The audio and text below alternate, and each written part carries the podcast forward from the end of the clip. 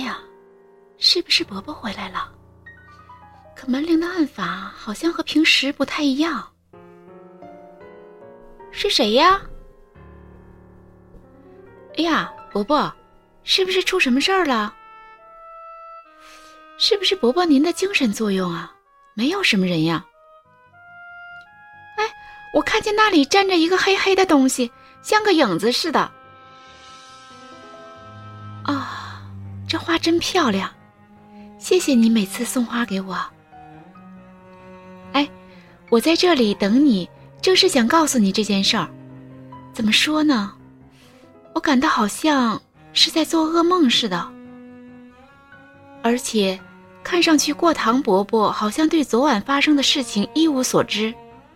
早晨他看到乱七八糟的书房，还吃惊的喊来警察，折腾了好一阵子。明明是伯伯自己辟的带泥的脚印，却很害怕似的说：“这肯定是外面进来的窃贼踩的。”哦，没说过。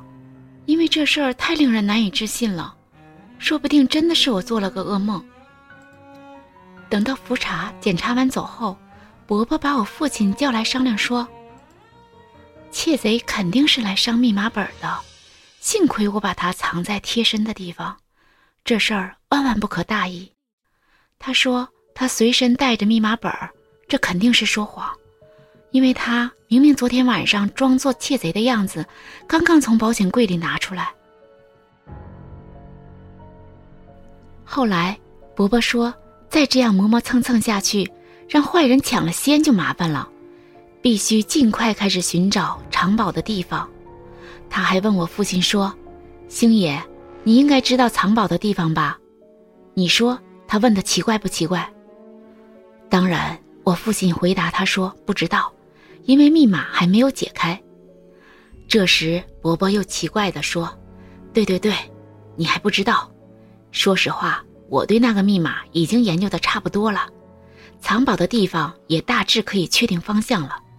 明天早晨，我们俩就去贾府附近的一个叫什么山的山里去吧。发生了这样的事儿，我们一天也不能再耽搁下去了，至少。”应该开始对藏宝地点进行实地调查，而且任汤伯伯和我父亲商量完后，说了声“我傍晚回来”，就外出，不知道哪里去了。那么我去跟我父亲说一下，你从前门去我家吧，你放心，我父亲是一个很和善的人。啊，是谁站在那里？这是什么地方？你是谁？为什么把我带到这里来？放我回去！放我回去！哎，怎么你？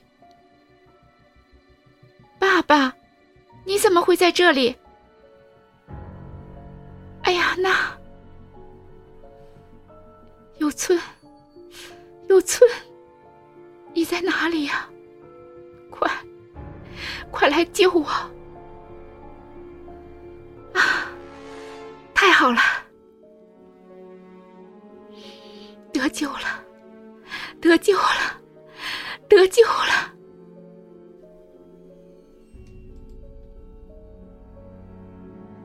啊，